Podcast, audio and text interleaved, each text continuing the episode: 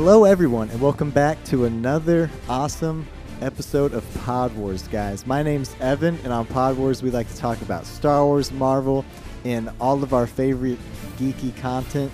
Hey, I've missed y'all, but you know what? We got some awesome news this week. So this week we have a spicy new guest. But you know what? Before we get deep into the spiciness, it's time for one of our favorite segments, Twitter Tidbits. Live, Live from the Pod Nation, we bring you Twitter tidbits.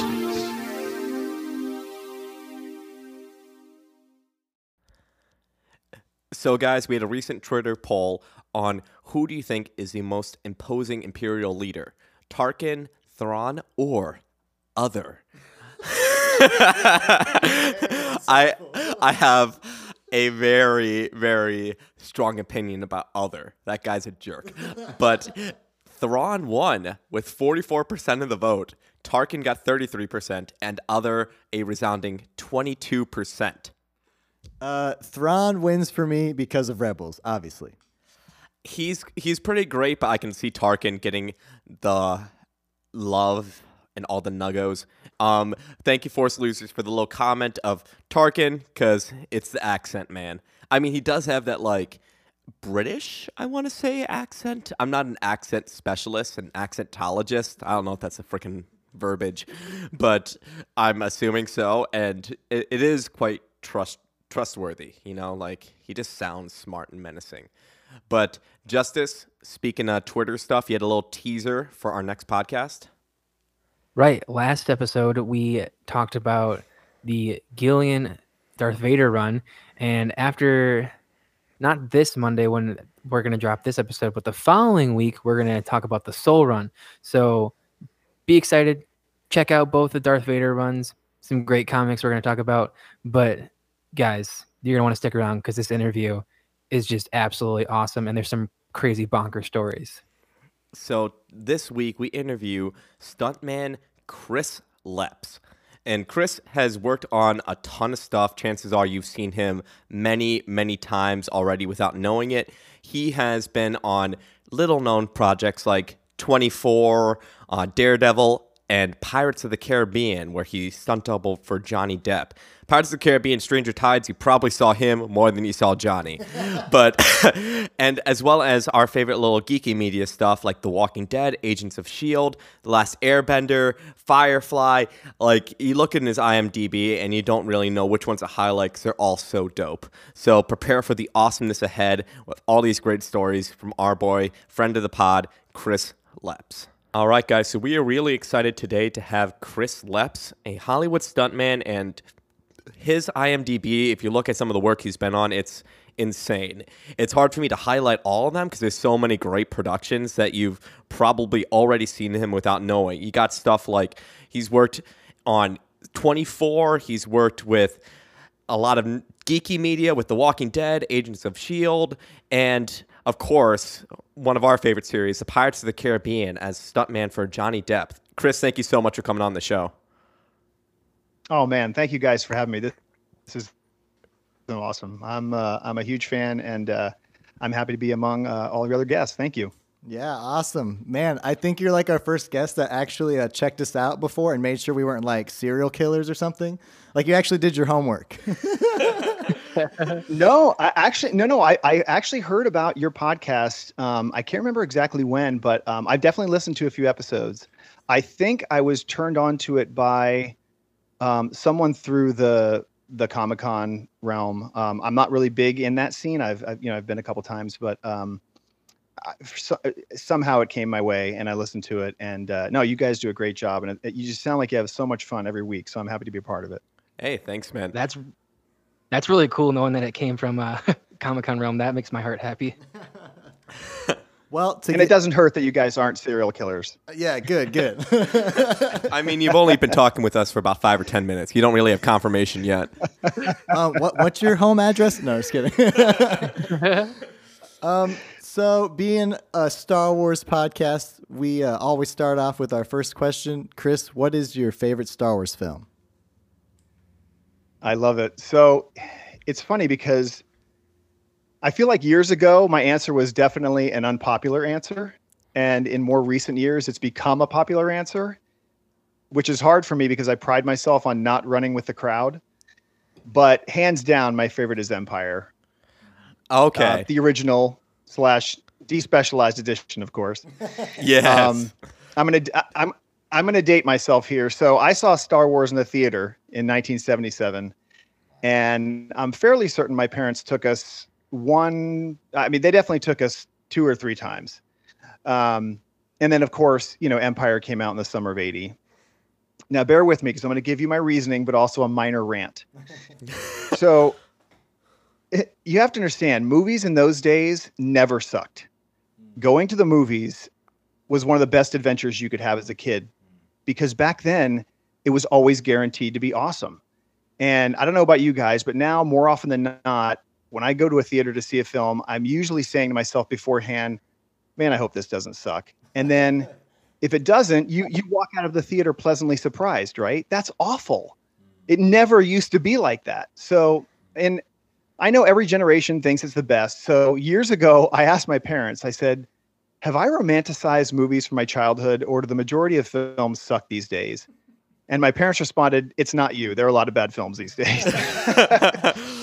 I mean, that's fair. I always So- blame my cold, calloused, older heart for the fact that I don't enjoy movies more, but I think you're definitely right. well, it's interesting. I don't know exactly when it happened, but I, I personally believe that it was some point during the 90s. The 90s gave us so many great films, but somewhere in there, it feels like Hollywood tried to create this, you know, air quotes formula. Mm. And the business of art became the art of business.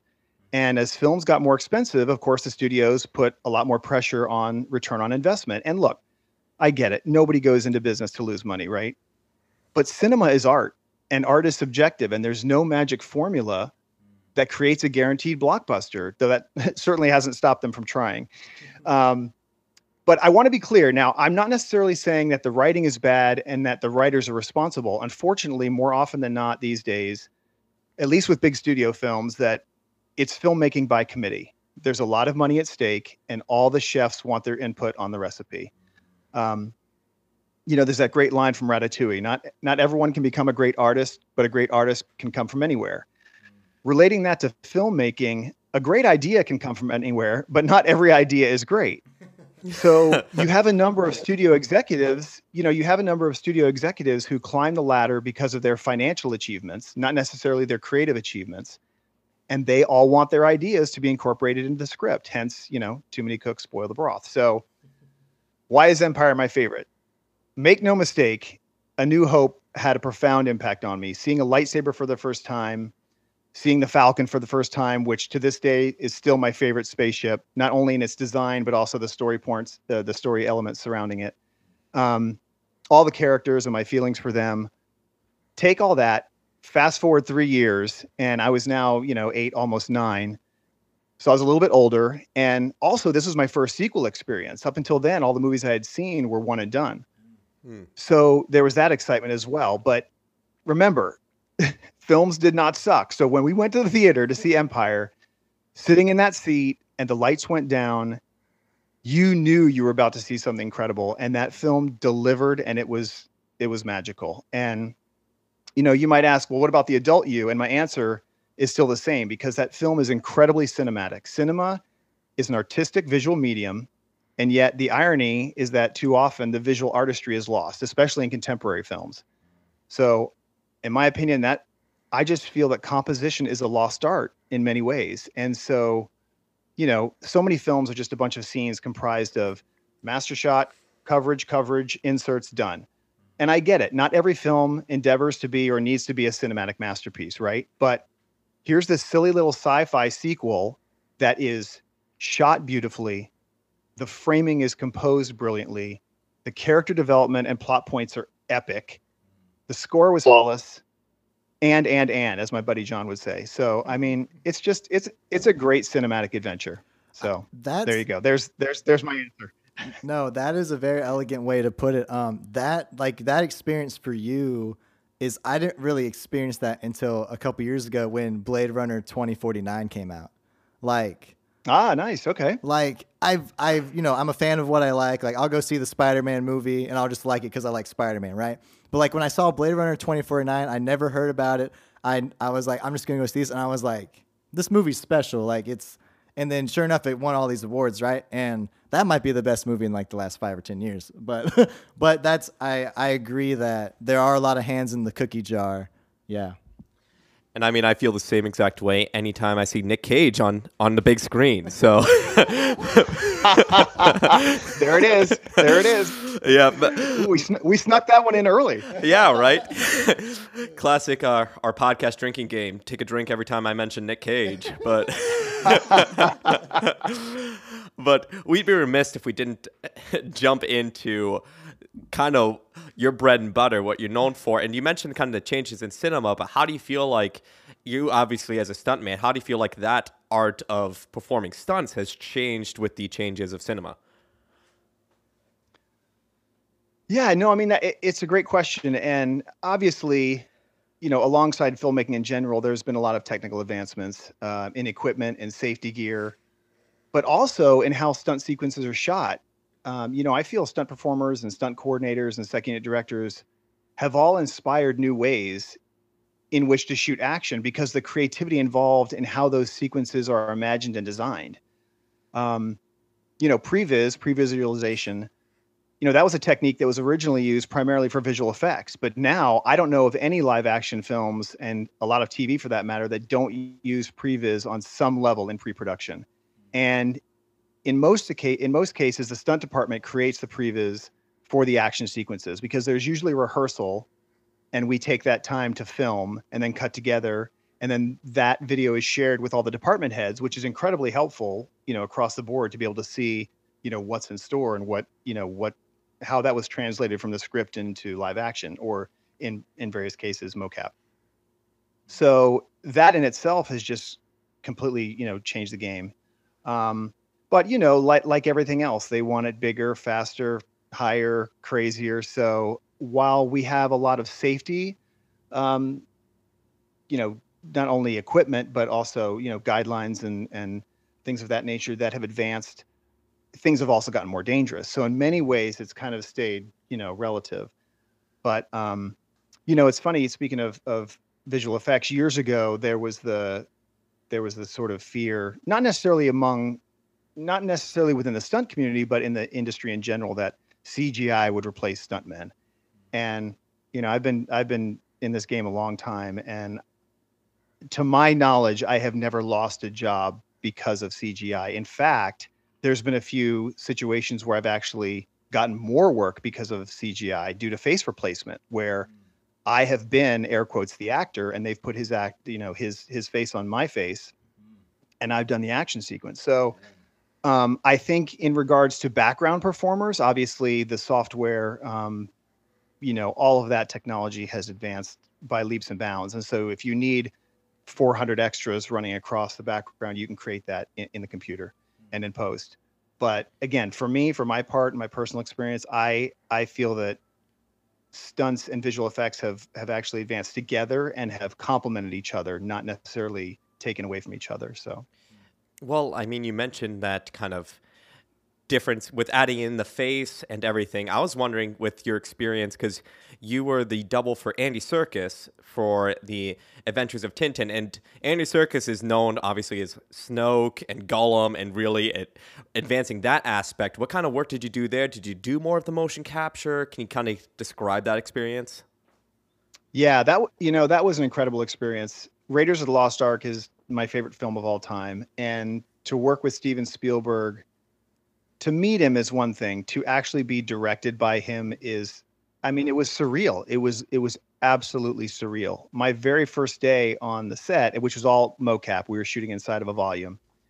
My very first day, my very first scene, I'm sitting at a table as Captain Haddock, and Steven Spielberg is doing the classic, the iconic director hands at me, and Peter Jackson is over his right shoulder. and, and and and Steven Spielberg says, "Chris, can you ch- sh- um, change your eye line a little bit to the left?" And in my head, I'm like, Steven Spielberg just called me by my name and gave me stage direction. so it was it was it was pretty amazing. You know, the the little kid. You know, if you'd have told the the little kid that fell in love with Raiders that that would one day be the case, I would have I would have freaked out. But um, yeah, so that that film was all shot in motion capture, and to be fair, Andy is one of the most amazing, gifted physical performers. Not just actor, physical performers. I mean, he's just because not only of his background, his experience with all the, the films, and the motion capture um, sequences that he's done, he's incredibly aware and has a vast understanding of how to create what is necessary. In that regard, I was, in every sense of the word, just I was truly a stunt double. Um, I was there to take the knocks. I was there to do the fight choreography. Um, I was there to do some of the more advanced action sequences. But what's great about motion capture is that you can create far more dangerous sequences much safer because you don't have to be suspended 100 feet in the air. You don't have to be dangling on the edge of a real cliff, even if you have three or four safety lines on you, you know. So there was visually, you get all of this help um, just through the process of how the film is made and, and put together. So, um, you know, there was that whole that whole motorcycle chase sequence, and I wasn't even needed for that because Andy did it all. It's it's motion capture. So, um, but it was it was a great experience. He was incredibly uh, he was incredibly kind and courteous and was so great to work with. And he signed a bunch of uh, Lord of the Rings stuff for me uh, on our last day. So it was, it. it was a real pleasure. So, so you talked about how, um, as a kid, you really liked Raiders of the Lost Ark. Um, so I kind of want to take a step back and just want to know what led you to becoming a stuntman. you know, it's interesting. Um, I I, I hesitate in saying this because I don't fully believe it, but you do have to be careful about what media you expose your children to. because I am living proof that it will have an impact. So, again, rewinding the clock, one of the most magical things about the Star Wars tri- trilogy was that, you know, Mark Hamill, Carrie Fisher, Harrison Ford, they were unknowns. I mean, Harrison Ford had done American Graffiti, but I wasn't old enough to see that movie yet. So I, I only knew him as Han Solo. So now, you know, rewind the clock. Uh, on the rare occasion that I was actually attempting to do some homework, my dad comes in my room and says, Hey, Chris, the guy that played Han Solo is in a new movie about an archeolo- archaeologist that gets into all these crazy adventures. Do you want to go see it? And I, and I was like, Dad, of course I want to go see it. so, of course, we, we, we went to see Raiders. And, you know, again, for as much impact as the Star Wars films had on me, Raiders had a had a far greater impact. Probably because I was a little bit older, but also it was more tangible. I mean, like you guys and like millions of other kids, I've pretended to be, you know, Luke Skywalker with a lightsaber. You know, I I I'd unroll the the Christmas wrapping paper and get the tube and go out there and swing it. but Indiana Jones, he lives on Earth, man. He's a real guy, and he can he swings from real vines, and he you know he runs from real boulders. So that to me, it was just more tangible and it, it, just in the realm of make believe, but also cinematically, Raiders just had an incredibly profound you know impact on me. I mean, just I mean, it's brilliant, you know. And to to anyone who dismisses Raiders as an action film, I would say go back and watch that film and watch it with the sound off. That film is an absolute cinematic masterpiece. Just the use of all of Spielberg's best techniques, just incredible storytelling. It's it's it's perfect. It's a perfect film in my in my opinion. So um, so so filmmaking was always my end goal actually as a kid. I didn't know how it was going to happen because I grew up in Central Florida and California was this mystical, magical place where movies were made, and that was that was you know way out west, and it just wasn't a part of my reality. I just didn't know I'd ever move out here.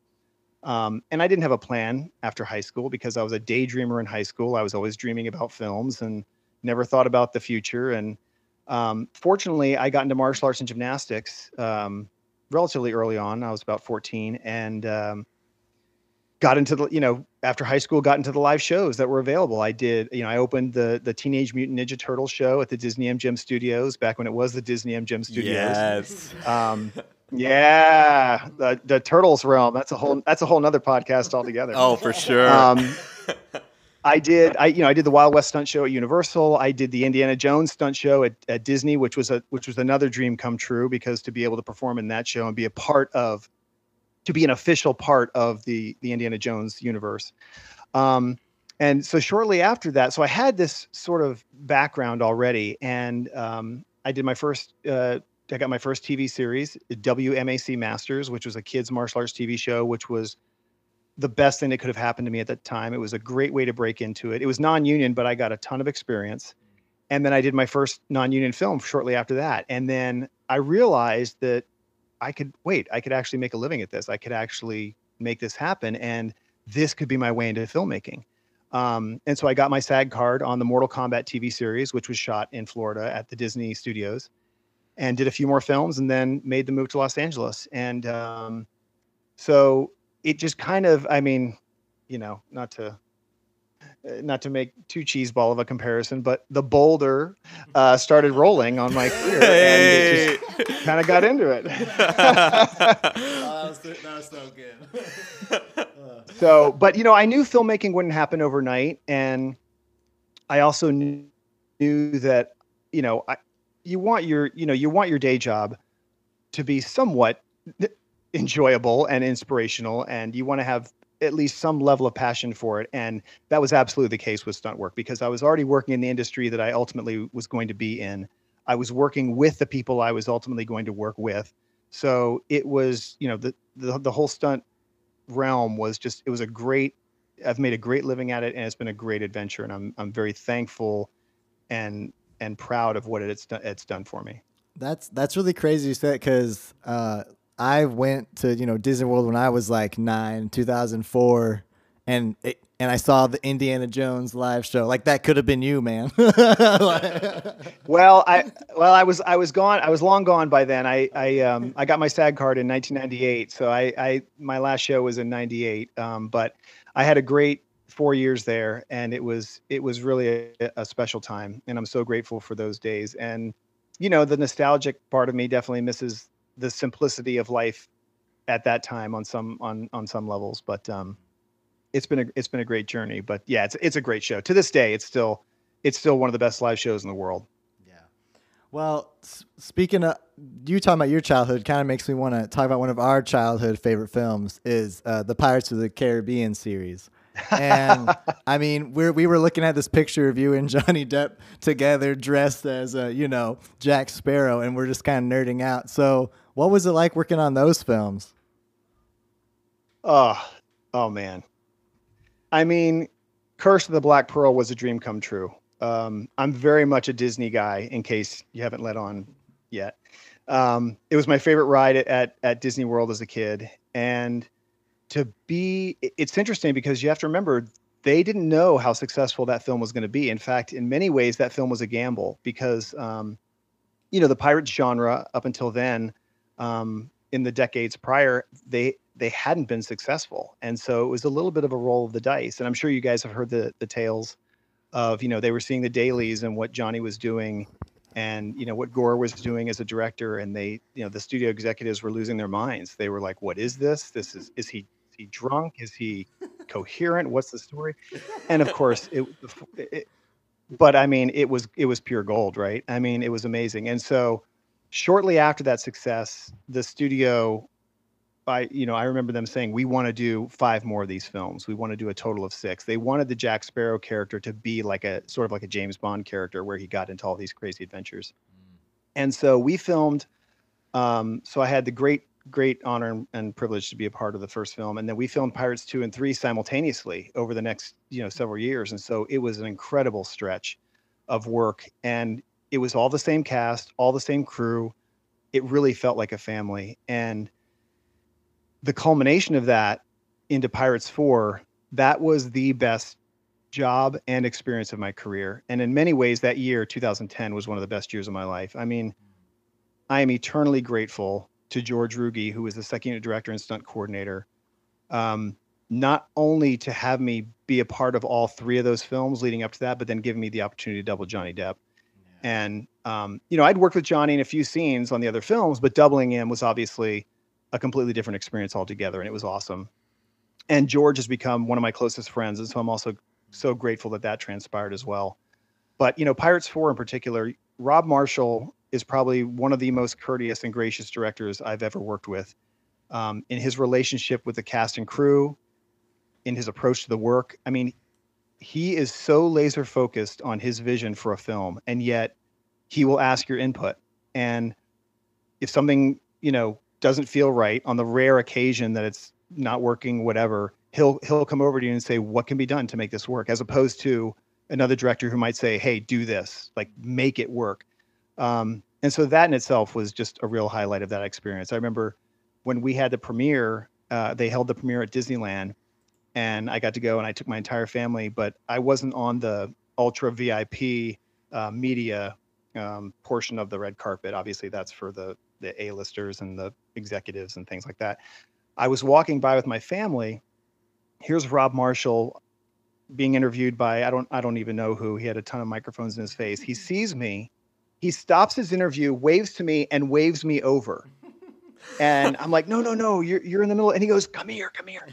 And so I walk over there with my entire family. He puts his arm around me, looks into the camera, and says, and this is Chris Lepps, who doubled for Johnny and is this your family? And I, we're like, we just start this conversation. And he's taught, and he's saying, it's nice to meet my mom and dad. And, and I'm like, Rob, you're at the world premiere of your, of your movie. Get back to it. I mean, just that's who he is. And I've kept in touch with him and his life and producing partner, John DeLuca, and they are just absolutely wonderful people. So um, I worked on Pirates 5 as well, but Disney, for whatever reason, decided to change up the formula and they got all new directors, all new um, all new crew. Not all new. There were there were some some return um, regulars, but um, but Pirates Four was definitely to, to Pirates One, Two, and Three were the perfect build up to that film. And again, the nostalgic part of me looks looks back at Pirates Four, and I think to myself, you know, I don't know that it will ever be that good again hmm. because it truly it truly was the tip the just the top of the mountain and i'm so grateful to have been a part of it and so thankful for the people that were a part of it and allowed me to be a part of it I was wondering with that project, since I mean, obviously Johnny Depp, it cost probably hundreds of thousands of dollars just for getting him to say two words on camera. What's it like doing the stunts for an A-list actor like that? Do you get to maybe share more scenes, less scenes? what what's the dynamic like when you're working with someone as big of a name as Johnny Depp? Um, it's definitely interesting because, uh, first of all, I know there's a lot of stuff going on about Johnny right now, and I can only speak from my experience with him. He is an absolute gentleman. He is a class act. He is the coolest guy you want to meet, and he does not think he's the coolest guy, which is helps what that's what makes him so cool. Um, he's just he just does his thing, you know. And look, when you're surrounded, when you become that big, you are surrounded by people who want to keep that momentum going. You know, I mean, let's face it, this is a this business is driven by revenue, and when you generate that much revenue, you know, it's interesting. I remember people after Pirates Four had had had its theatrical run worldwide, and there was talk of a Pirates Five, and you know, teach their own. You know, as a stunt performer and as an audience member, I'm two separate entities. But for whatever reason, you know, some people roll their eyes. Oh God, they're doing another Pirates Five. And I said, Do you realize that as a major, if not the major studio in the entertainment industry, that when your last film in a franchise makes $1 billion worldwide, you absolutely cannot stop. You can't. It's it, no, I, I, and I, I, it's you just can't because it's worth it to roll the dice one or two more times, and even if you fall short of that, it's just the worldwide grosses. Uh, they just dictate that sort of you know they generate that kind of um, you know build up to the next to the next film. So anyway, um, but look, when you're at that A-list level, you are a money-making machine, you know, to put it in industry terms. Obviously, we're all human beings and we're we're having this incredible experience in our, you know, respective journeys, but you know, you become a product. And when there's that much money surrounding a product, you've got to keep that product selling. And so Johnny has a lot of people around him, and he has a he has a large team of people that that are there to take care of him and to keep him going. And what is great about that is when you get inside of that and you're one on one with him and you're talking to him, he's just as down to earth as he could be. And it was really, really cool. And I know, and I was a fan of his work for many years. I mean, growing up in Central Florida, I remember when they were shooting Edward Scissorhands in Tampa, Florida. And I thought, oh, they're making a big Hollywood movie in Tampa, Florida, you know? And um, so I, I, you know, his, his work, you know, what I love and respect about him is he, his, his, his real passion projects like many of us, are the smaller films, the, the more independent films. Um, if you never saw the film The Libertine, do yourself a favor and see it. It's one of his most incredible performances ever. Um, but he does these these big studio films because they're fun. I mean, how fun is Captain Jack Sparrow? It's amazing. Um, so anyway, I don't know if I, I, I don't know if I answered your question, but to work with him was incredible. Um, he's just as cool as he could be, and he, again, he's right up there with the classiest of them all. He's he he understands and respects how films are made. He knows where he's needed and when he's and when he's not. Um, chances are, if it wasn't on Johnny's face, it was probably me in Pirates Four, because why should Johnny Depp run across the screen? You know, running away from you when he's going to be you know this big on the screen if you're not going to see his face. He doesn't need to be there for that. That's not have have Chris do it. And I was more than happy to do it because the unique thing about doubling someone, uh, or at least being doubling a character like Captain Jack Sparrow, is the physicality. And that was actually part. You know, George already had me in mind, but he said, "Hey, man, you got to prove to me that you can you can move like this guy. I I need your best Captain Jack Sparrow impression." And of course, I'd been studying the films, and I and I had it down, and and it, because the physicality was such a big part of creating that character it didn't need to be Johnny when it when it you know when it wasn't necessarily. And it's funny, even Rob, you know, would would get to the point where he'd say, you know, Chris, are you cool with, you know, with look, he's an A-list guy and he's his trailer's far away. Um, you know, there's it's funny. There's those there's those stories about you know you're working on these big films with these with these big actors and all their all their trailers are kind of around each other and they all get called to set but they peek out the window to see if the other ones have left yet because no one wants to be the first one on set waiting for everyone else. so you've got these four A-list four A-list actors that are all look, waiting to, waiting for the other one to go to set first and no one goes. And so the scene gets gets 30 minutes behind because no one's left their trailers yet. It's hilarious. That's great. Well, it's funny you mentioned that because one of our Twitter questions came from uh, shout out to a certain point of view podcast for giving us this question. But how hard was it to get the Jack Sparrow movements and mannerisms down? Like, I, am just imagining if I was trying to do that, I'd just method act, take a couple shots right before each and every scene to make sure you really got that. you know, it's it was it was funny I've I don't and I guess I got it from I guess I acquired this sort of talent from growing up watching, you know, films and things. I was always I was always very much of an imitator um, and sort of an impersonator. I would and just physically I'm I just have you know I'm I've been known to be called animated. And um watching those films, you know, he had such a unique way of of movement and just getting from point A to point B was almost like dance choreography.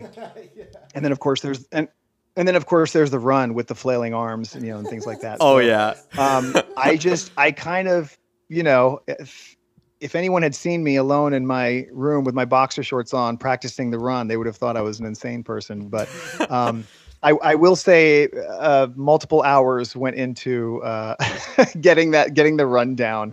Um, but uh, yeah, no, it was it was it came relatively naturally just because of my you know just how I kind of work and approach stuff visually. You know, I'm I'm very much uh, you know I'm very much a visual learner. So um, if you show me something and I can start to feel it out, it becomes a lot more natural and, and easier to to achieve. So uh, this is a kind of like a two-parter question, but um, because you did so much like work on uh, pirates, what is like stunt are you like most proud of performing? And then just in general, what's been like the most proud like stunt that you're proud of pouring as well? Oh, you know that's a that's a great and popular question, and I'm I'm going to give a brand new answer because you know years ago when I was when I was younger and and I done you know i I've done a fair amount of you know look stuntmen are are professional performers. We don't want to get hurt, you know. Um, it's our we want to continue working. We're not we're not daredevils. We're not crazy. We don't want to you know do something just for the sake of doing it. It's it's very calculated in the approach, and we want to stay as safe as possible because getting hurt, it's it puts you out of work, and no one wants that. So I can count on one hand where I was truly, you know, air quotes, defying death, where if something went wrong, that there was a good chance that I would pass and not be here anymore. Thankfully, I'm still here. Um, so I've done I've done a handful of those. You know, I've hung from helicopters and I've you know done some near misses with cars and things like that. And but and maybe I would have given those answers years ago, but I have to say, and it's not just because it's my favorite of my body of work, the chandelier sequence in Pirates of the Caribbean 4.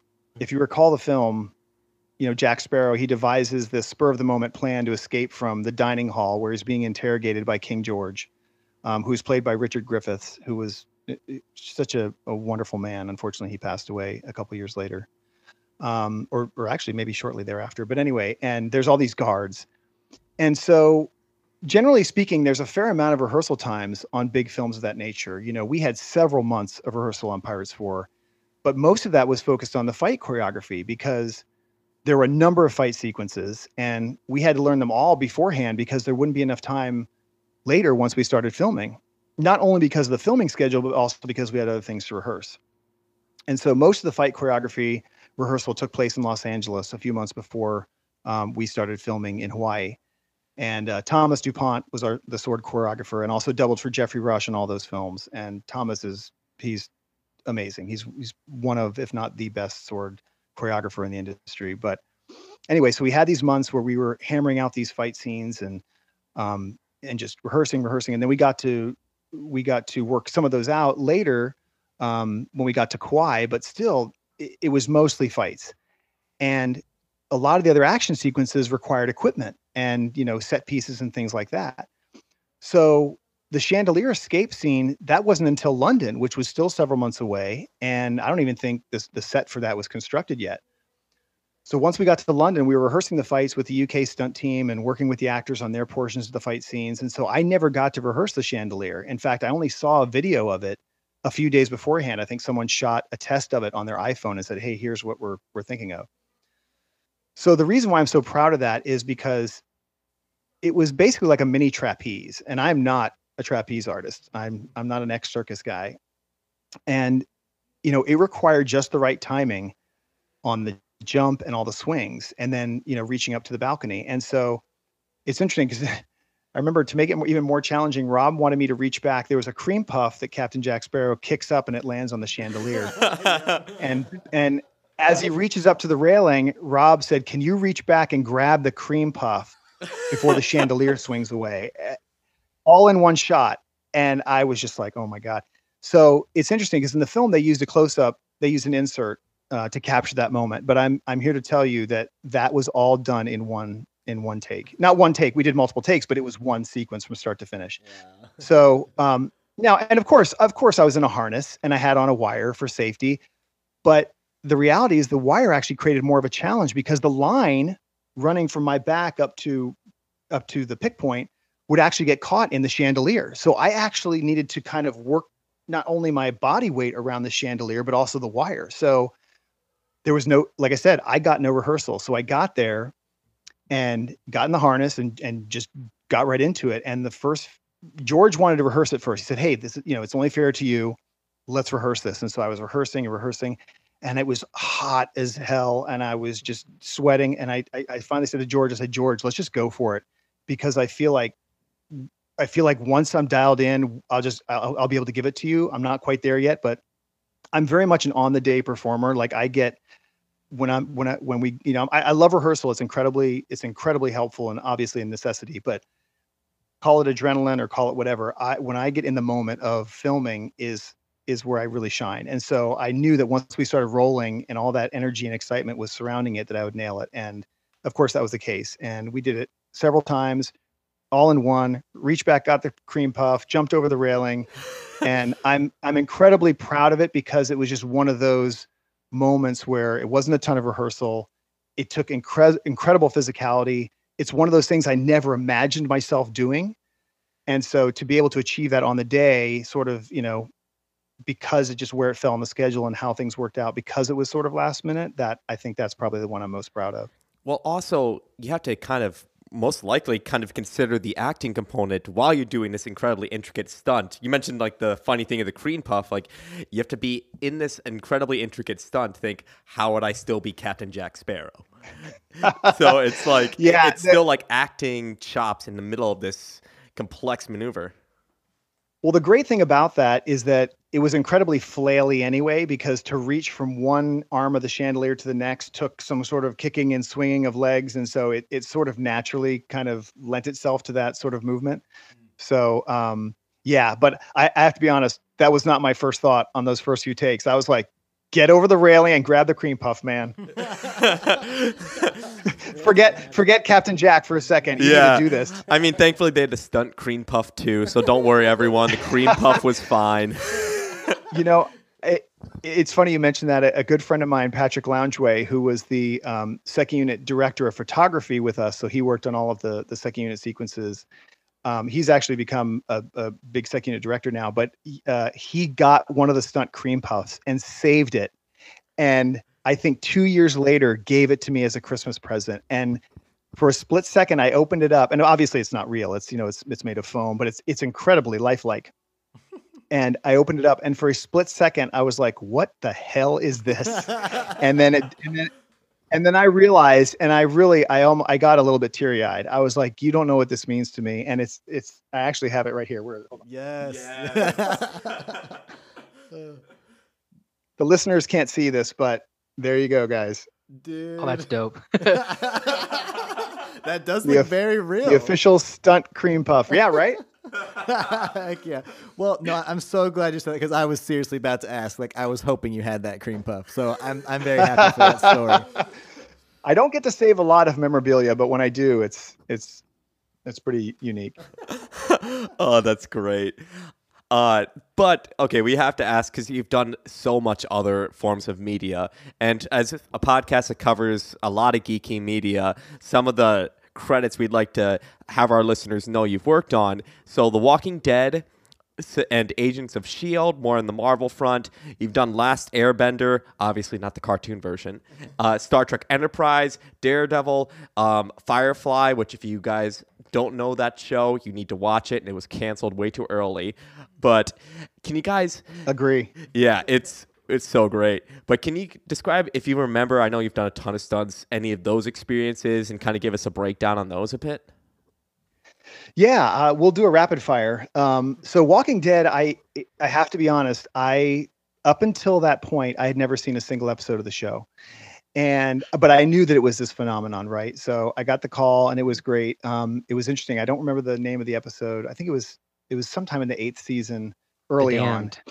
And okay, well done. There you go. Yeah, I Yeah. remember that for my contract. It's almost like we did So research we or do- something. the internet is a wondrous realm. Um, we were doing this double car hit where uh, it's interesting because I expected to be surrounded by zombies or to be a zombie myself, and it was actually all humans in the scene. And so I guess it was these two separate factions that were fighting each other, but I was on the wrong faction apparently. But anyway, uh, this car was backing backing up at you know high speed, and it was myself and another stuntman. We got did a double car hit, which is where we got hit and went up and over the car. And you know, usually you just do one of those where there's just one performer and you know the director or the stunt coordinator will say, "Hey, stay on the car or come over the hood." Well, the other stunt performer went over the hood and they wanted me to stay up on top of the car because later I'm impaled by this metal siding that's on the car and I and I fall into the shot and the driver sees it and there's all this blood that comes out of my mouth. so I walk up to the car that we're going to be hit by and I see all this metal siding and I thought, well, this looks interesting, but it's so funny if uh, hopefully it's on the behind the scenes somewhere. Sometimes the simplest ways are the best. We actually used pool noodles and we put these pool noodles all over the sharp edges of these beams that held the the metal siding on there. So if we were to, you know, get into that area, that would be relatively safe. It wouldn't cut us. You know, you might get a might get a, a pretty decent sized bruise, but you know, just keeping us as safe as possible. So you're So it was like a little bit tricky, large so- production with The Walking Dead, big budget, and they sell like five bucks in pool noodles and they'll be fine. I, I'm telling you, they were. It, it it was a fantastic idea. It worked. It worked great. And so we did it a couple times, and um, yeah, it, it was a little bit tricky, but we nailed it. And uh, and the other stuntman went over the went down the hood, and then I stayed up top, and then you know dangled my head, and all the blood came out, and that was yucky. And then um, so that was fun. I I've only seen a couple episodes since. Um, it's just there's so much there's so much to watch out there, and and to to attempt to be a productive member of society and catch up on all the good quality media that's out there it's it's it's borderline impossible but um yeah agents of shield was super fun um i uh for the the episode the well uh that was in season one and uh i i stunt doubled a character named jacob nystrom uh who was played by michael graziadei who is such a cool guy and um, what was neat about that episode, it was directed by Jonathan Frakes, who was obviously Riker in Star Trek Next Generation and has has uh, done a number of the the Star Trek uh, shows, and actually is is quite an accomplished director. So it was just cool to work with him. Not that I'm a huge Star Trek fan, but I know enough of the universe that I recognized him and thought, oh, that's cool. Um, but it's funny because when you, it's interesting. You know, again, stunt stunt performers, we all want to keep working, and so if you see our face, we call it burning our face. Like if you if you recognize me, then I can't be another character or another, you know, uh, I can't be elsewhere in the scene. So we always try to hide our face. And so because I had doubled Michael, who I was a pretty good double for, um, my face, just my it, not so much my my face, but my features were relatively recognizable. And so I think the next episode, which we actually filmed after that episode, but it aired first, I played a soldier and I had my entire head was in this sort of like turban and uh, like face wrap so that literally all you could see was my eyes. I looked like a ninja and it was great. Um, but what was great about that episode was I got to work with Peter MacNicol, um, or actually he might have been in the, in the episode before, but Peter MacNicol was Galen in Dragon Slayer, the film, and also Janosz in Ghostbusters 2. So I was totally geeking out about that. Like here I am in this Marvel universe that you know most other people would would really be ultra excited about, which I was. But I'm like, wait, hold on, is that Peter MacNicol?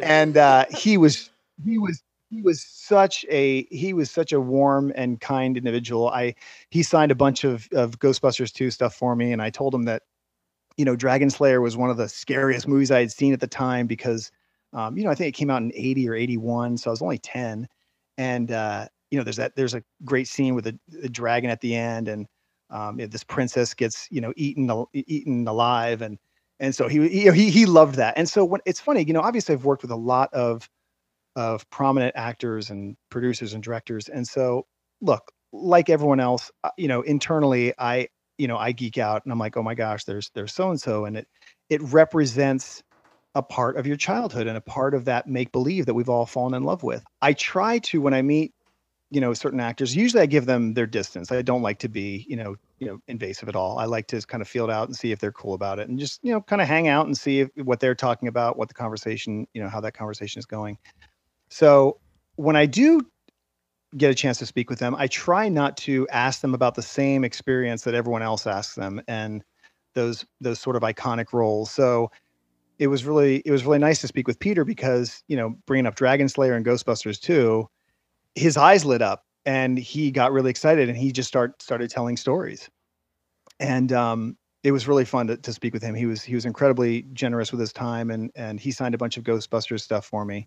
That's which Was, awesome. which was incredibly generous. So I, I'm always so grateful of that. And and I always try to make it. I I don't ask for autographs a lot, but when I do, I try to make it as easy for them as possible. I always bring it pre-printed out. I have a sharpie for them. I have an envelope. And if they if they're willing to do it, great. If not, no big deal. So um, Yeah, I was- you know I- that go that goes a long way too. Yeah, I was about to ask. It sounds like you might have a cool little uh, memorabilia set up in your office or something. You know, it, it's not as a lot of it is is stored away. I have the cream. I have the you know I have a few things. I got my cream puff. I've got my my sword. Um, I've got my you know I've got my little Jack Sparrow action figure. Uh, all the essentials. I've got my you know I have a my Ninja Turtles stuff. But uh, you know, it, it's hard because unless you have a huge house with a, a room or an area dedicated to all that stuff, it really gets out of control. So, um, but all my autographs are are are are um, in a in a binder that I keep and just you know because that stuff it it again for me it's less about oh I met so and so and got their autograph. To me, it's sort of a window in time. It represents a project and the people you work with and the experiences that you have. And to me, that's that's what it really really boils down to. And I think that's that lends itself into you know that that is so much of fandom in general. It's it's not so much of the of the celebrity or the um, or the starstruck uh, you know feelings that you get. Obviously, that comes into play, but it's it's it's what that represents and that's what i love about films and cinema is that it's such it's such an incredible medium and it makes us all feel things on so many different levels i mean you have this range of opinions on on on one film. And even myself i mean how many times have you guys seen a film where you're like God, that sucked. And maybe a year later or two years later you give it another another day in court and you're like wait a minute. That was actually wasn't that bad, or vice versa. The sequel trilogy. Basically, every Star Wars fan, when it comes to the Last Jedi, yeah, yeah, I mean, sadly, more often than not, it's like that film was awesome, and then you watch it again, and you're you're you think to yourself, what in the hell was I thinking? I want my money back. I mean, not everything can be rated as the Lost Ark, unfortunately. but I mean, okay, so you mentioned that you try not to annoy like these awesome counterparts that you work with to get the signing. I mean, obviously, other than going up to Johnny Depp with a cream puff and being like, "Hey, bro, can you sign this for me?" But you did, okay, you did send us that picture that we loved of basically you got a chance to meet between doubling for guys like Ewan McGregor and then all through the industry meeting George Lucas, Mark Hamill, and pretty much everyone that we admire and love in the world. Can you kind of tell us a little bit of that experience meeting all these crazy guys from the Star Wars cast? Uh yeah, what a great group of people. I mean, just in various ways, you know, whether it was through work or whatever, I've crossed paths with, you know, I got to meet David Prowse and Kenny Baker and Jeremy Bulloch, who was the original Boba Fett.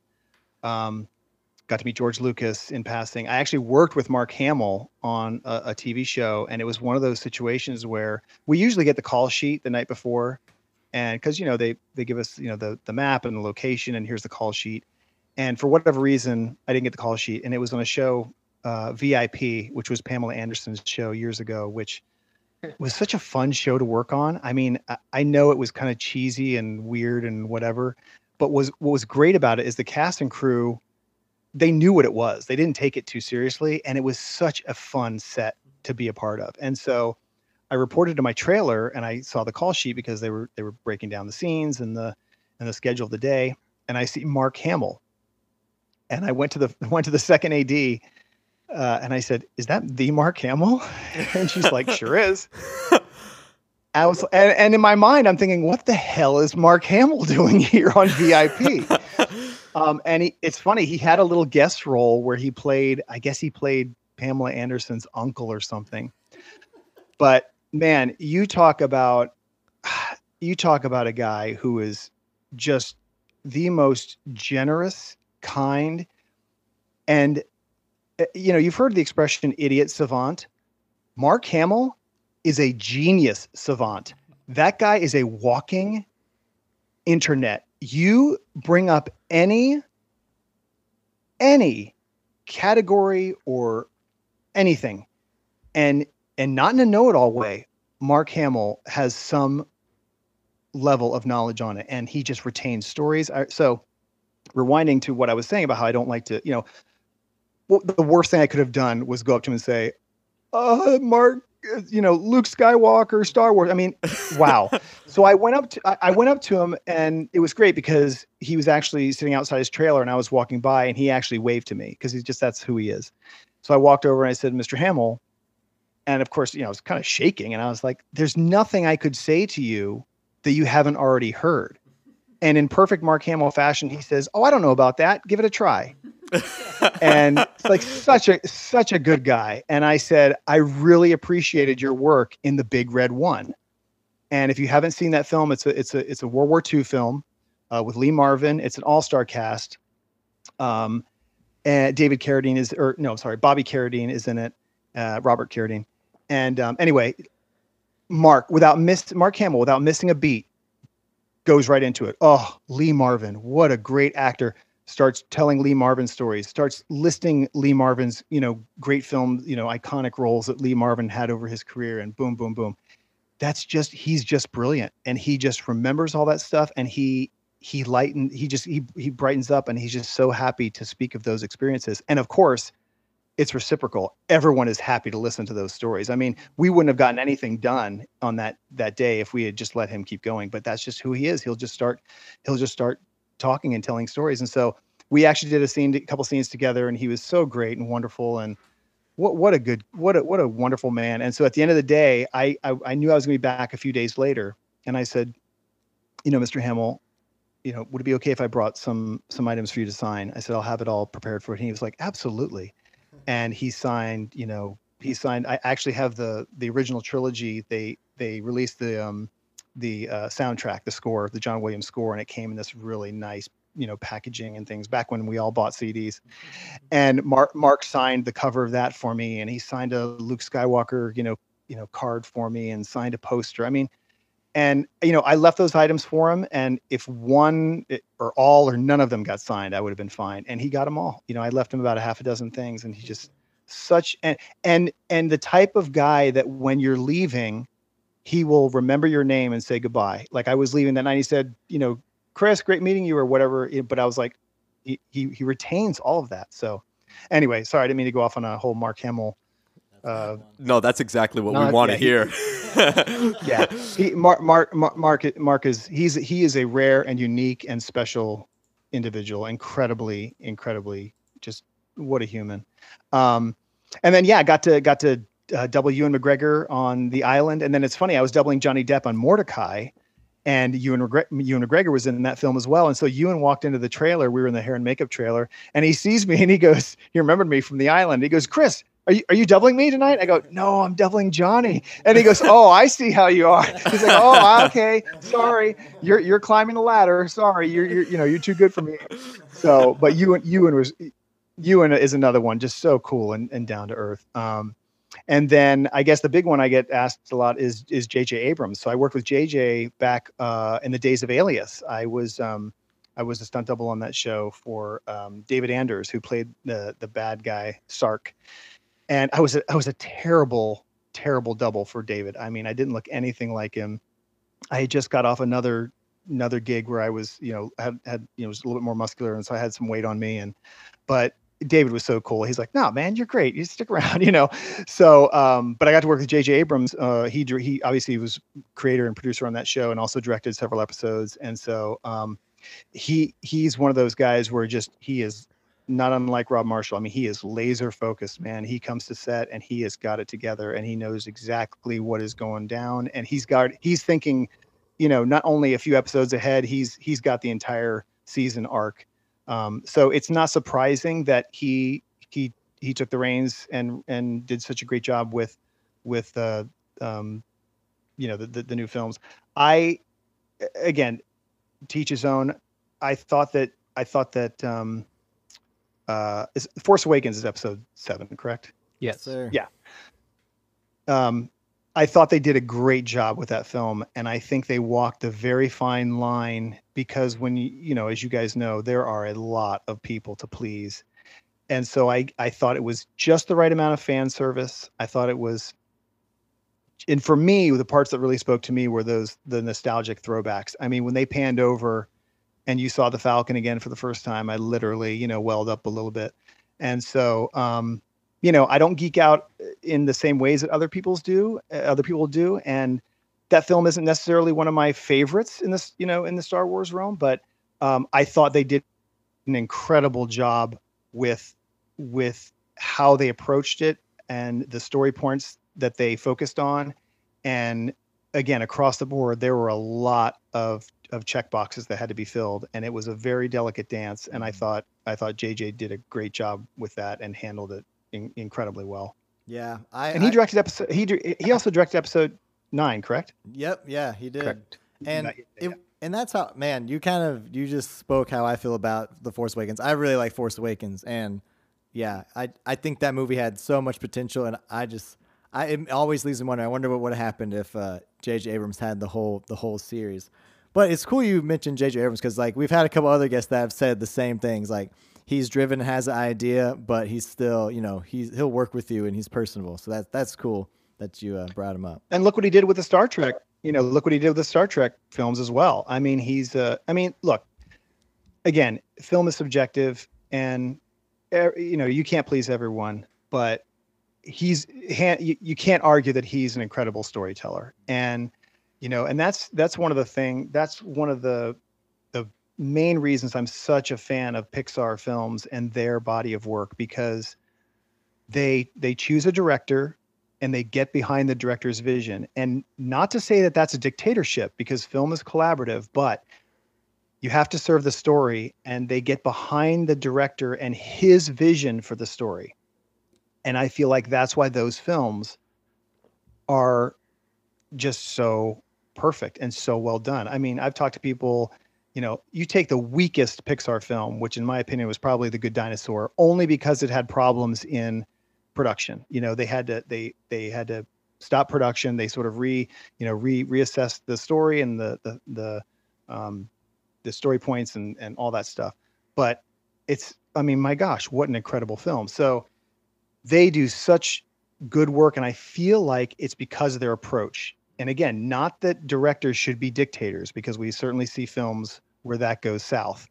Um, but I think JJ is one of those directors that a studio can really get behind because his vision is so strong and so convincing and they see you know thinking ahead okay the fans are going to love this the studio is going to love this the you know it it it it it gets all the it hits all those those levels so um yeah i think he's and he was cool to work with i mean he wasn't incredibly chatty but again i wasn't i didn't really try to be i mean he's especially on television. Television moves so quickly. There's no time for small talk. You got you got to get in and get out. You're on you're on a tight schedule, and then and the next episode is right on your ass. So, um, but yeah, it, it was cool. It was cool to work with him. That's awesome. So, uh, so we so talking about Star Wars and um all the like JJ and whatever we we we know the NDAs are, are a thing, and we we understand that. And on the last podcast, we had someone who had worked on Avatar, and they weren't able to talk about it. But we want to know: Can you give us any? How was the experience of you know working on the Mandalorian? Or are, are Star Wars fans gonna like it? Just just what like what's the spiciest thing that you're able to drop on on us without you know getting in trouble? Uh, Chris, say I will say that I've signed. Just, just say yep. nothing if you double for Boba Fett. Just say nothing. no, just kidding. Silence. No, um, yes. I will say I, I, I, I, no, no, no, no, no, no, no. I'm not saying that at all. No, no, no. I, I have signed a lot of NDA. I've signed a lot of NDAs in my career, and I will say that this one was the most ironclad. I mean, this this NDA was like 12 pages long, and you know what? I'm not. I'm not one of those people that wants to give details and spoilers. I hate when I, I mean, as it is, trailers reveal too much these days. You know. Um, Agreed. I mean, they, they they they give away way too many plot points, but I get it. It's marketing, and you've got to you've got to get the asses in the seats in the theaters, or in this case, you know, on the couches for streaming. But, um, but I I don't enjoy that. That I don't enjoy giving that stuff away. So even if I could talk about it, I would only reveal the things that I was that I felt would not ruin the story for people.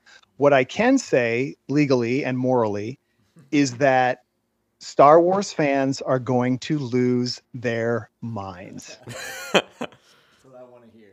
It I mean, yeah. is it's you know as an audience member and again I, this is nothing you know this is all about season 1 and everything that I'm about to say can be found online. I when I heard they were doing the Mandalorian originally, I thought to myself, finally, because and this is before I knew anything about it. I thought it I thought it was about Boba Fett himself. Um, and obviously in season one, we learned that the Mandalorian is not Boba Fett. But uh, when I heard they were doing that, I thought, finally, they're taking the coolest character from my favorite Star Wars film and giving him his own series. And so um, what what was what was special about that is again when when you have when you have the people, you know, not unlike um, not unlike the J.J. Uh, Abrams situation with with the Star Wars films, you have so many people to please, especially now that Disney and Lucasfilm are are have merged.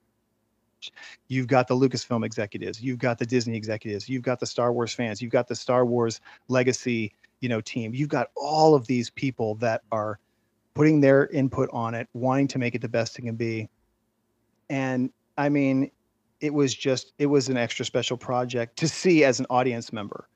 Um, and so I didn't I didn't know I would be able to be a part of it. I, I was not a part of season one. I was actually on um, a number of other projects, but uh, during that time, and I was un- unfortunately unable to to to be there. But um, my one of my closest life friends is the stunt coordinator and fight coordinator, and um, I was I was Ryan Watson, and I'm so grateful to him for bringing me on for the second season.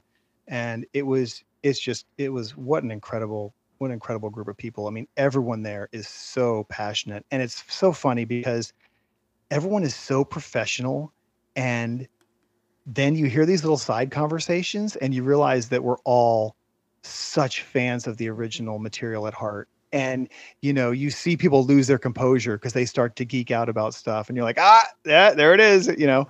So, um, yeah, it's uh, it was really it's it's a special project, and I um, I hope that it goes for a long time because I think that the way that they approach just the content itself, I think that it's um, the running time is perfect.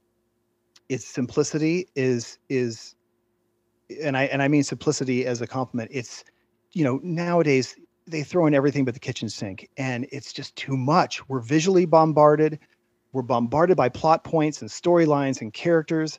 I think the episodes are are are perfectly crafted and to my knowledge, you know, you gotta you have to give so much credit to Jon Favreau. I mean, he he's so passionate about it, and he is so he is so respectful of the material. And I feel like when you when you come from that place as a storyteller, you you can't go wrong because you are going to constantly serve what's best for the story. I mean, too often, you know, of course, in the in these in these roundtable meetings and these concept meetings you always hear, wouldn't it be cool if ellipsis, you know? Of course, we all want to see those moments on screen and wouldn't it be cool if blank blank, but does that best serve the story?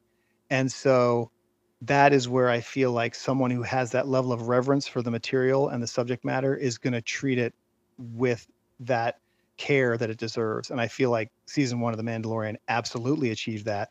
I haven't seen anything from season two, but I, I, I have to believe it's going to be the same, if not more so. So. So, so it sounds like you're gonna have to come back on after season two drops, and you're gonna. You know, I will have, I will, I will have a lot more stories after season two airs. Yeah. When so. the big boss Disney allows you to actually talk about it. the mouse, the mouse, the mouse, the mouse will find you. Yeah, he's. You don't mess with the mouse.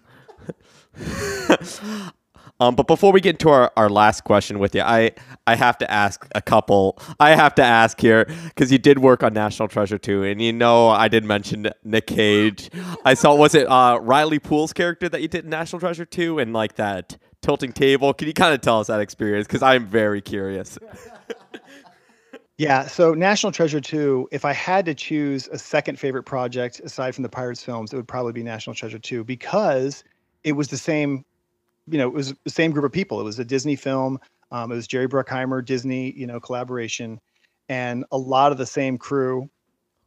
George Ruge was the second director, stunt coordinator, and what what an incredible, incredibly fun ride. I mean, we got to go to Mount Rushmore, which is one of those places that you think, yeah, maybe I'll get there someday in my life. I, you know, I need it's on the it's on the list.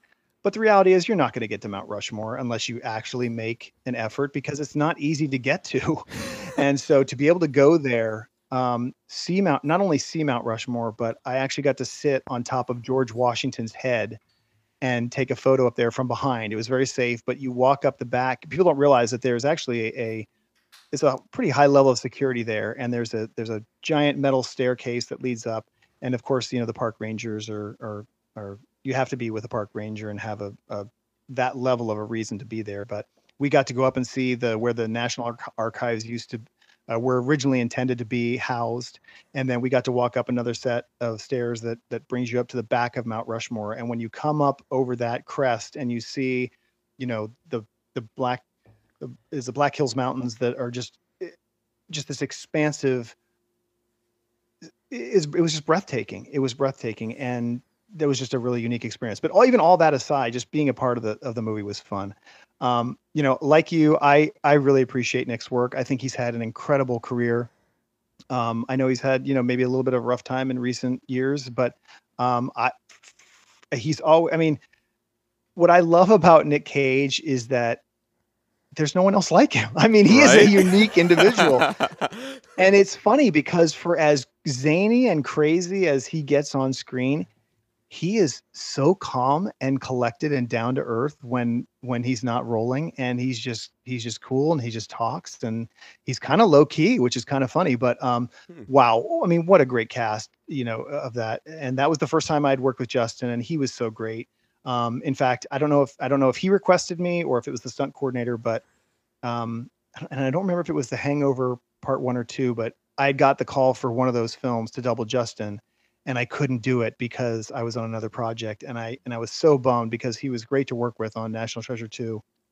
And ever since, you know, as you know, at the end of that film, they completely leave it open for a third installment. And it's been in the works for years, but I guess now there's this is the this is the furthest along they've gotten. And I guess there's a script in the works. I I would work on National Treasure 3 in a New York minute, and I would work on Pirates 6 even faster than that. So um, they're they're just it, they're just great films to be a part of. They're they're as much of an adventure to film as they are on screen. Like what you're seeing, you know, you're seeing those locations, you're seeing um, the chemistry with the cast and crew, and it's just it was a blast. It was an absolute blast.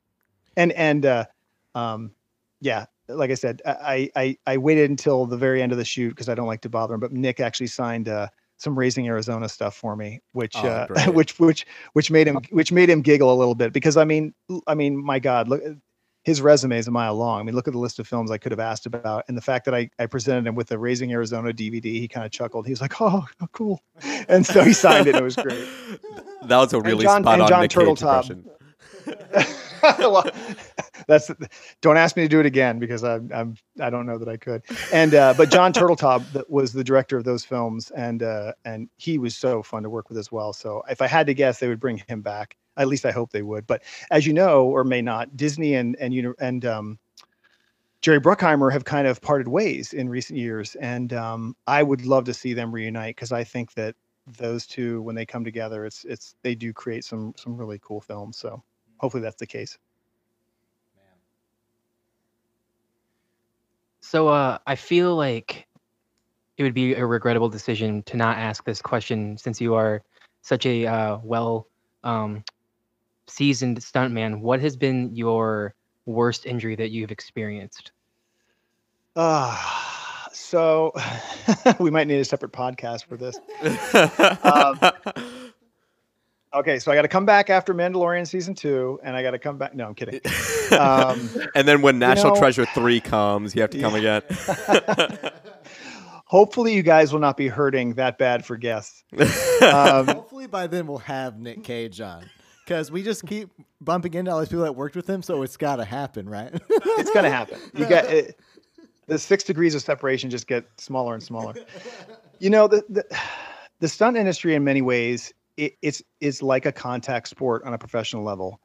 You're gonna take some thumps, and you know, getting banged up to some degree is a part of it. But as I mentioned earlier, we all want to stay safe as possible. We're all we're all professional performers, but if you're in the game long enough, the chances for a major injury definitely increase. And up until this time, I had not had a major injury, but unfortunately, you know, in the stunt realm, rehearsals are often more dangerous than the actual day of filming because things are getting figured out. You're trying to dial it in, and it's a little bit of a guinea pig phase because you're thinking, you know, it's it's well, let's try it this way, or maybe this way, or what about this? And you know, you've got a lot of ideas being thrown out. Again, not that it's always a democracy, but you know, when you're trying to to think about these these gags as we call them. Um, you know, there's that scene in Back to the Future too when the future goes to hell and because Biff went back and gave his younger self the sports almanac, and Doc, and Doc is explaining it to Marty on the chalkboard and how the timeline skewed at that point. That that is how I would describe my injury. It was one of those life changing injuries, and I'd love to say that everything happens for a reason, and my career, and my life are better as a result. Um, but I don't know that that is the case. Um, the hardest part about my injury to come to terms with from personally was that it was caused by someone else. And you know, I'm not one of those people that says, "Oh, everything happens for a reason." You know, I don't know that everything happens for a reason. I think you find the reason. You know, you're dealt a situation and whatever the outcome is, it's up to you to decide your attitude towards it. And that can often be one of the hardest things in life. And so I'm incredibly inspired by people who have faced real diversity far more than I have and are able to overcome it with such a positive attitude. It really is inspirational. Um, having said that, I'm I'm I'm so grateful that I have fully recovered. But um, unfortunately, I did. I was we were working on uh, the Lone Ranger. I was doubling Johnny, and we were in rehearsals, and uh, we were doing a, a wire sequence. Um, and I was dropped. There was some speed involved, and there was some height involved, and I was dropped um, and I broke my back in two places. Now, to be clear, breaking your back is not you're not paralyzed. Breaking your, you can break your back the same way as you break your arm. You break your bones of your back, and I'm so I I'm thankful every day of my life that my vertebrae was my my spinal cord was not affected. Um, it it it it was really close to being affected, and it was not. But I did I did break two of my vertebrae, and I was out for about a year and a half and it was it was eye opening. It really makes you think about your life and your priorities and what's important because you know it's one of those things. I mean, I could I could you name a stuntman, and I can tell you, you know, uh, for the most part, a, a major injury they've had, and I was. It's one of those things you're always aware of, and I don't want to say that you don't think it can't it can happen to you because you do think that. I mean, I, I you know I've a, a number of times before a stunt, you know, I've thought, oh, don't let this be the one. You know, stay safe. You know, stay focused. You know, be bring your A game and all those things. But it's it's just kind of when it you just get into the professionalism of working and it becomes a um, you know it's a job like anything else and you get into that mindset of a structure and a rhythm and so when you do when you stay safe for so long i don't want to say it it conditions you or you become desensitized to it, you're aware of it. It's just that, you know, it hasn't happened yet. And so I try to stay positive and not be one of those people that's like, oh, I'm due for one. Um, but unfortunately I was, and it was, and it happened. And like I said, I was out for about a year and a half and, um, and keep, you know, I'm so grateful that I recovered. Perhaps if not financially, physically, which is in the grand scheme of things is far more important. Um, but it's it's definitely a reality of this business. I mean, you know, there's I, there's a number of people who have passed, who are now paralyzed, whose lives are altered, you know, and will never be the same again. And it's one of those things. And it's look, it, it's it's like fi- it's like firefighters saying complaining that the flames are too hot, right? You would never hear that out of their mouth because they know what's involved in their profession and the choices that they make and they and how they approach it. And it's the same with the stunt, eh, stunt industry. No one sets out to get hurt. No one sets out to be a daredevil and be crazy. Um, we all want to keep working and stay safe, but you know when you're when you're like I said, if you're in the you're in this business long enough and you're on the big films that I've been so fortunate to be on, they it's it's it's a it's a little bit of an adrenaline push and they want it they you got to you've got to push that envelope a little bit and it gets it gets scary and dangerous but um but yeah i mean look that's that's that's one project out of the you know i've been in over 40 feature films and gosh close to 200 episodes of television and so um it's it's just you know it, it um the numbers uh, yeah i I'm so thankful that I've had the career that I've had and as stayed stayed as safe as I did for as long as I did. So, um, but you know, something to think about for for anyone out there that that that sees the glamour of this business and and sees the dollar signs. Um, it's it's a reality, and you and it's funny. I remember I was doing uh, the film Old School. I was doubling for Jeremy Piven for the Stairfall um, with him and the Will Will Ferrell's character. They were doing that double Stairfall, and right before we went, they had some background um, that were that were playing the college students that were in the the university room, and this this this girl asked me. She says, "Now, how are you going to do this without getting hurt?" and I said, "And I said, I'm not. This is going to hurt. like there's there's no way to fall down a flight of stairs with another human being and not get hurt. It's just that's and so and so it's funny. Like now, being an older, wiser guy, I look back and I think, what the heck was I thinking on eh, so many of these things? But that's that's that's the eh, you know speaking again to the positive that's the pride that i take in, in a challenge of that nature because it's our goal to to do those those gags and those sequences that we know are going to have some level of bumps and bruises but to tackle them from a place of safety a place of professionalism and a performance level that is going to make it work for the project and so yes you know you're gonna you're gonna take thumps here and there but the goal is to do it as safely as possible and as smart as possible because we don't just do it once. You know, I remember I had to do that, I think three or four times, and I can't tell you how many times I've done, you know, a dozen takes or more on certain things. So, um, anyway, side note for for listeners out there who who think this is all fun and games. Then, dang, I was really thinking about changing from the podcast game to becoming a stunt double. Um, but maybe nope. not. no. I told you before I loved Jackass, and as a kid, I was like, I was like pretty sure I was gonna be the next character in Jackass. well, re- re- really quick story. I worked on a film called Deuces Wild, and it was with, and if you've seen that film, not many people did. Uh, Johnny Knoxville had a small role in there, and we were working with Johnny, and it, and this was before Jackass came out. And so Johnny, again, not unlike Nick Cage, he's one of those very kind of quiet, reserved guys. At least he was back then. Mm-hmm. So here he, he comes up to us. Now, this is in the year 2000. So you got to rewind the clock a little bit. He comes up to the stunt team. We're all sitting around and he has a VHS tape in his hand. and he says, Hey, guys, because back then in the in the trailers now they have DVD players and Blu-ray players, but back then in the trailers they would they would have VHS players and TVs. Yeah. And he says, "Hey guys, I want to show you something." And it was his basically his pitch tape for the show Jackass. It hadn't been picked up yet. And we were watching That's all insane. these air quotes stunts that he was doing and we all looked at him and we thought you're out of your mind man how are you how are you still walking? Why do you do this? You're this is insane. But oh. and then you know fast forward six months or however many months later and he got the show and he took off. So um it was kind of funny. It's like we knew him when you know before he got before he he he he branded himself. So wow, interesting. I think, I think we just can end the podcast there because I didn't think I'd get a Johnny Knoxville story. That that makes it for me. See you later. No, just kidding. You're like final episode right there. Even though, oh, okay, I'd say yours is your stuff is slightly more technical than theirs, where they're dropping, you know, like pool balls on their actual balls. So, yeah, yeah I, would yeah. say you're a little bit more technical, more of an art than that.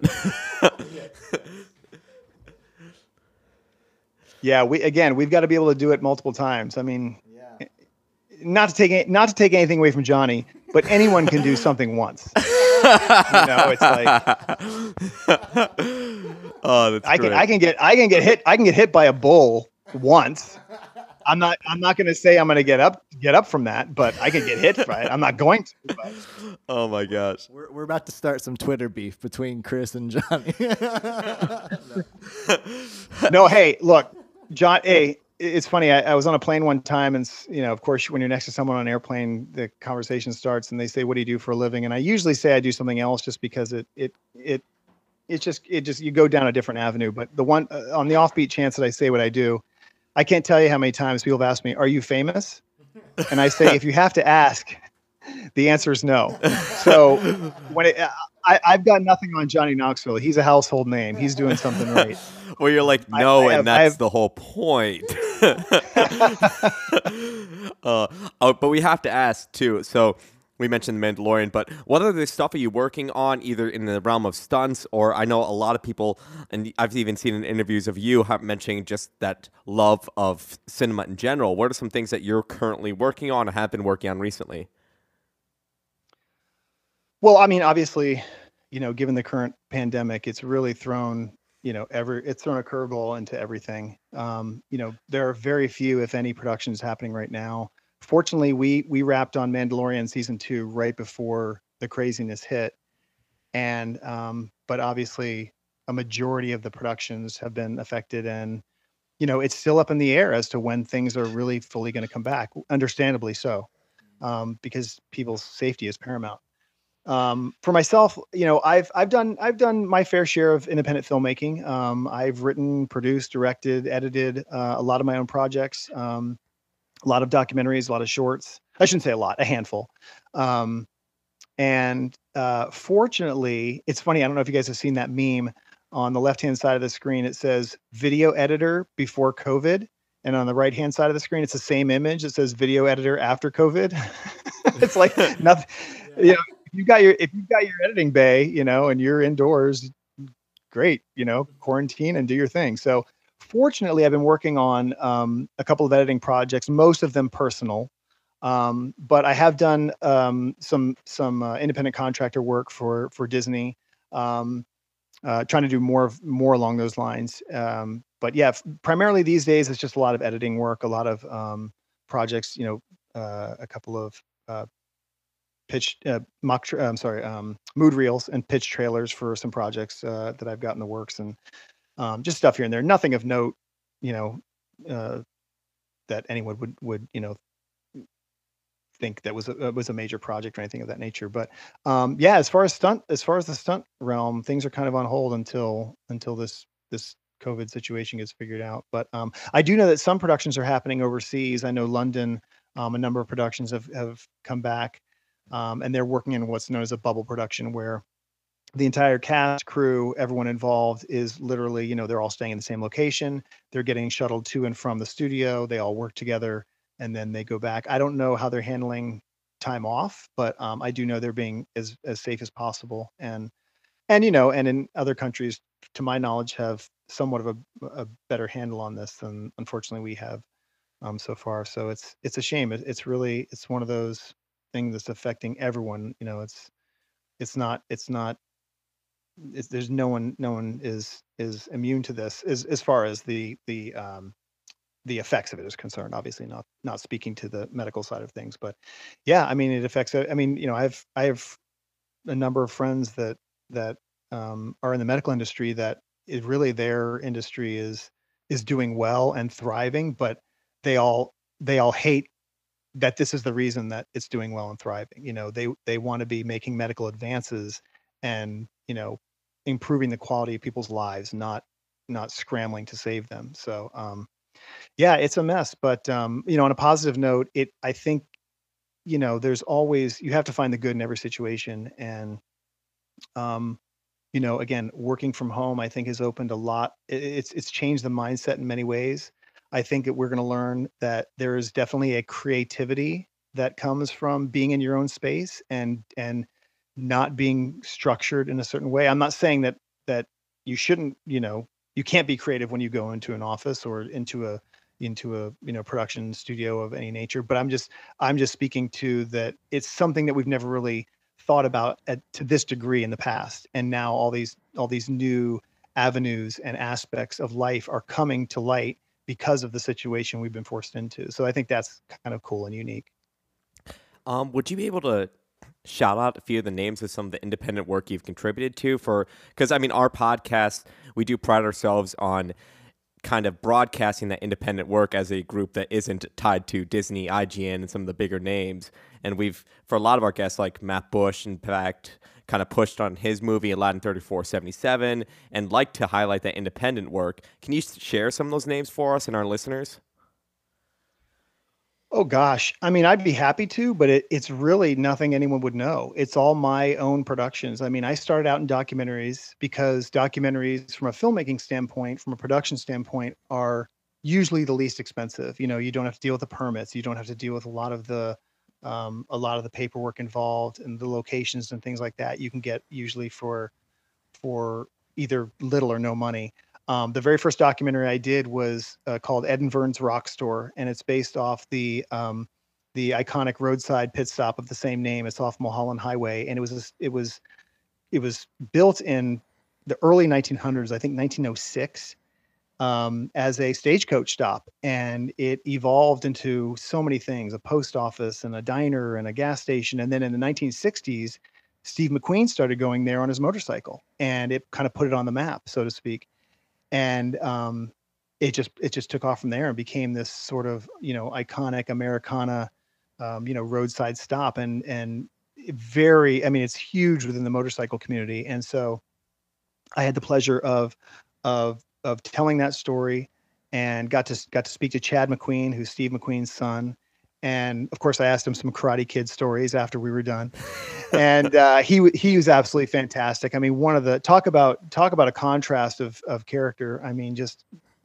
nothing could be further from Dutch, the guy the, the guy that he played in Karate Kid. Such a kind, down to earth, cool guy, um, and was uh, was very fortunate to have a legendary voice actor uh, Peter Cullen, who, as you know, does the voice for Optimus Prime Mm. And um, you know, back in the day, was the voice of Venger on on Dungeons and Dragons. And I mean, I'd be here for the next two hours if I listed every credit that man has voiced. I mean, he's he is he is the one of the premier. Uh, he's one of the top artists in that in that industry, and he did the voiceover and the narration for our for our film. And then um, yeah, I, I you know I did I did a handful of documentaries. Did another one called Century of Light, which is about the uh, world's longest burning light bulb that is in a firehouse up in Livermore, California. And um, I had the great fortune of having Catherine Mary Stewart, who, among other things, um, was Maggie in The Last Starfighter, which is one of my top three favorite films of all time. We actually got connected. She did our narration, and I'm so proud and happy to say that we've become really good friends and she's such a wonderful person. So she did, you know, the voiceover for, for that film. And then I've done, you know, a handful of shorts, just, um, uh, if you check out IMDb, you'll see under my directing credits, but it's, um, I'm so, I'm, it's so cool that you guys, guys uh, are, are so involved with the, with the independent film community. It's, you know, it's a tough game because, you know, independent film is really a, a relative term. You know, I mean, you look at the Sundance Independent Film Festival; they're not independent films anymore. No, it's, just, it's they're gotten so too big.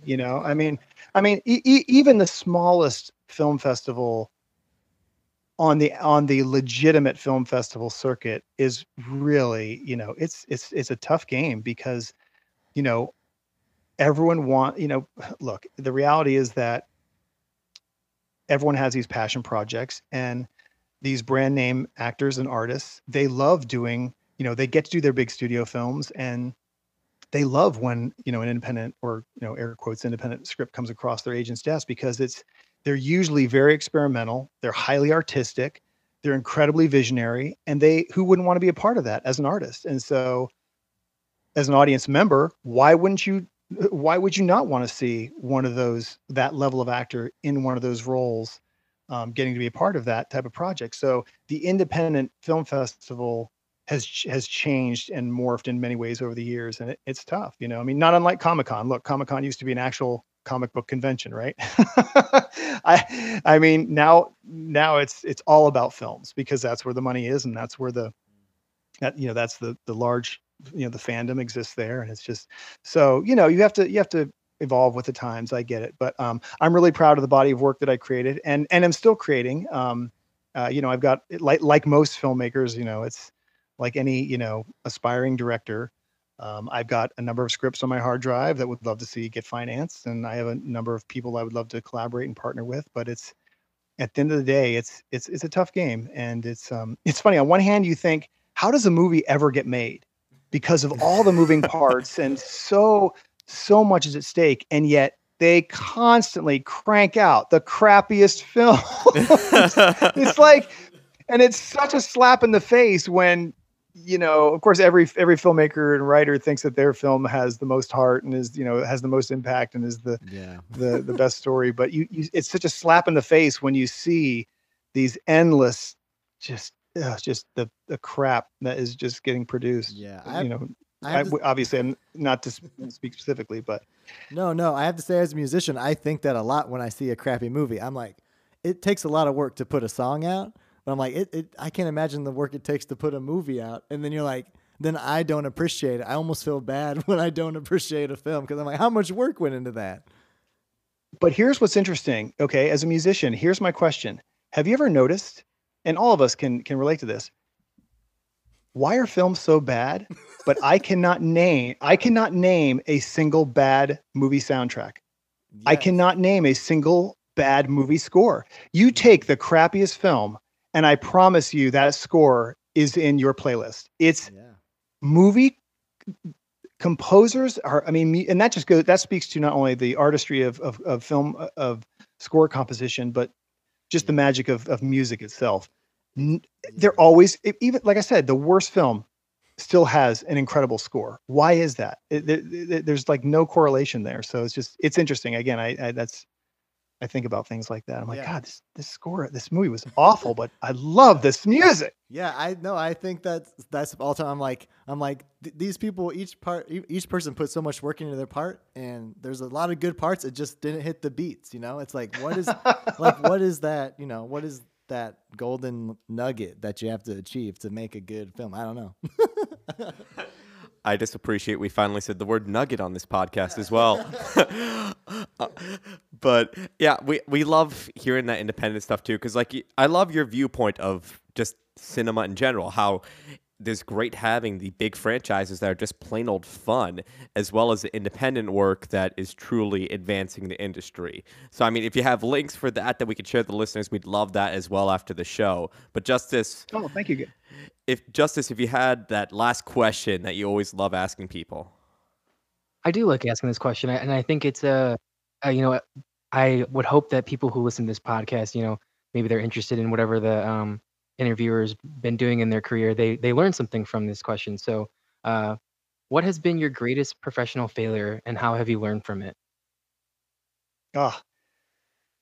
Well, I, I I love this question because I feel like one facet of the industry is this belief that you have to that you have to constantly be successful and additionally constantly promoting those victories. To be clear, failure has a lot of definitions and each one of those definitions is a personal thing.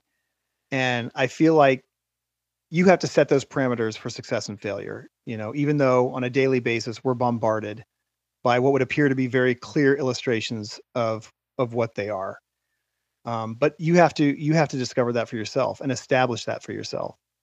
And you know, hindsight is always 2020. And I don't think I'm happy to say that I don't think I've had one big failure that could be identified. I would say it's more of a handful of missteps and missed opportunities that over many years add up to a certain result. Um, but again, I, I I'm only able to recognize those looking back. I always felt that I that I took the proper steps or you know made those moves accordingly. But you know, again, in retrospect, if I had to choose one thing that wasn't necessarily a failure, but where I should have been more assertive, would probably be voicing my opinion on the gag on Lone Ranger that I broke my that I my back was broken on. You know, at that time I was a 16 year industry veteran. I'd worked on huge films with the biggest names in the business. I didn't feel comfortable. And it wasn't out of fear of my abilities or lack thereof. It was about the inherent danger and the probability of something going wrong. And I had a sense of that before going into it. But you know, it's tough. You, again, it's a collaboration and you want to be a team player and something is put in front of you and you want to do your best to make it work. Um, I've never been one of those gut feeling people because I've had what I would have thought would have been a gut feeling throughout my life. And whatever the situation was didn't necessarily take place. So then I look back and say, well, I thought that was a gut feeling, but maybe it wasn't. And maybe we all go through that. Um, but yeah, so I, I think it's it's it's it's a matter of being in those situations being strong enough to stand up for what you feel isn't right. And I think that is incredibly, you know, timely right now in our in our present day society. Um, you know, I won't, you know, I won't necessarily speak to those specifically, but I feel like, you know, being true to yourself, recognizing a situation that that isn't right for you or is not going to be the best for you or where even someone else is going to get hurt maybe not even yourself i think it's just the awareness of a situation in general. So i wish i would have spoken up during that discomfort and said hold on i don't like the way that this is set up. I mean i actually i i know for a fact i joked about it. I said oh this is a neck breaker. Um unfortunately it was a backbreaker so um but again it, you know it is what it is in that regard. But yeah, so um, yeah, I, I would say to to anyone in any industry that you know try to apply that in your in your personal situation and and be and that's the hardest part is being able to recognize those situations where yes that was that was the appropriate time and the appropriate way to bring my um whatever my disagreement or my inhibitions or my issues and make them known. And so yeah but um you know like anyone else you know again in retrospect um that's easy to say and not always easy to recognize in that moment but but thank you for asking that question. It's it's nice to not always focus on the on the the success of the film industry. I, am doing ja- I'm doing my jazz hands for those who can't see. that that is great. I mean, you're right. It's good to focus on both the success and the failure, and sometimes just listen to that gut instinct you have deep down. Um, whether it's for good things or bad things, it's good to listen to that. But again, I want to thank you so much, Chris, for coming on the show. Uh, we really appreciated having you on and loved all your input. Oh, it was it really, guys. It was an absolute pleasure. It was so great to meet all of you, and I love what you do. Now more than ever, you know, it's so important that we have this type of outlet, and you guys, like, like I said, you bring so much to to so many people, and in such a fun way. And I would just, I would just, I would, I would come back again in a heartbeat. Although I know that you have far more I, am sure you have a laundry list of people, and uh, as you should. Um, I'm I'm literally I'm I'm. It's funny because there's so many people in the industry that have so many great stories. Um, it's it's it, you can't you can't help it when you're in the industry this long and have worked with this many people.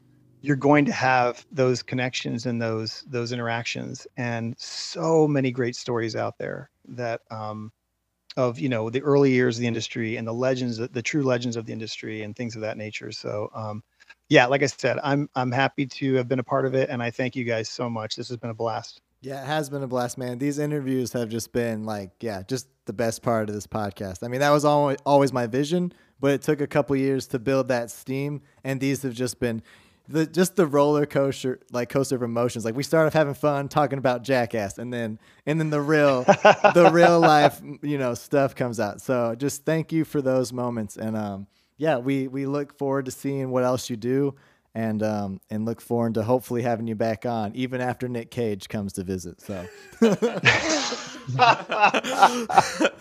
I don't know. You may you may want to end it there. That might be the yeah, best way right. to go out right there. I mean, like you showed up with a cream not, puff. I'm not saying not the Declaration of Independence, but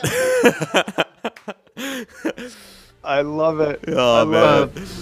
But but guys, check out some of Chris's stuff. We'll be shit obviously show some love to Pirates of the Caribbean, a lot of the bigger franchises. But Chris, if you have some links, we'd love to share some of your documentaries as well, and for our listeners to check out. And everyone, enjoy your week, and thank you for listening. Thank you, guys. Such a pleasure.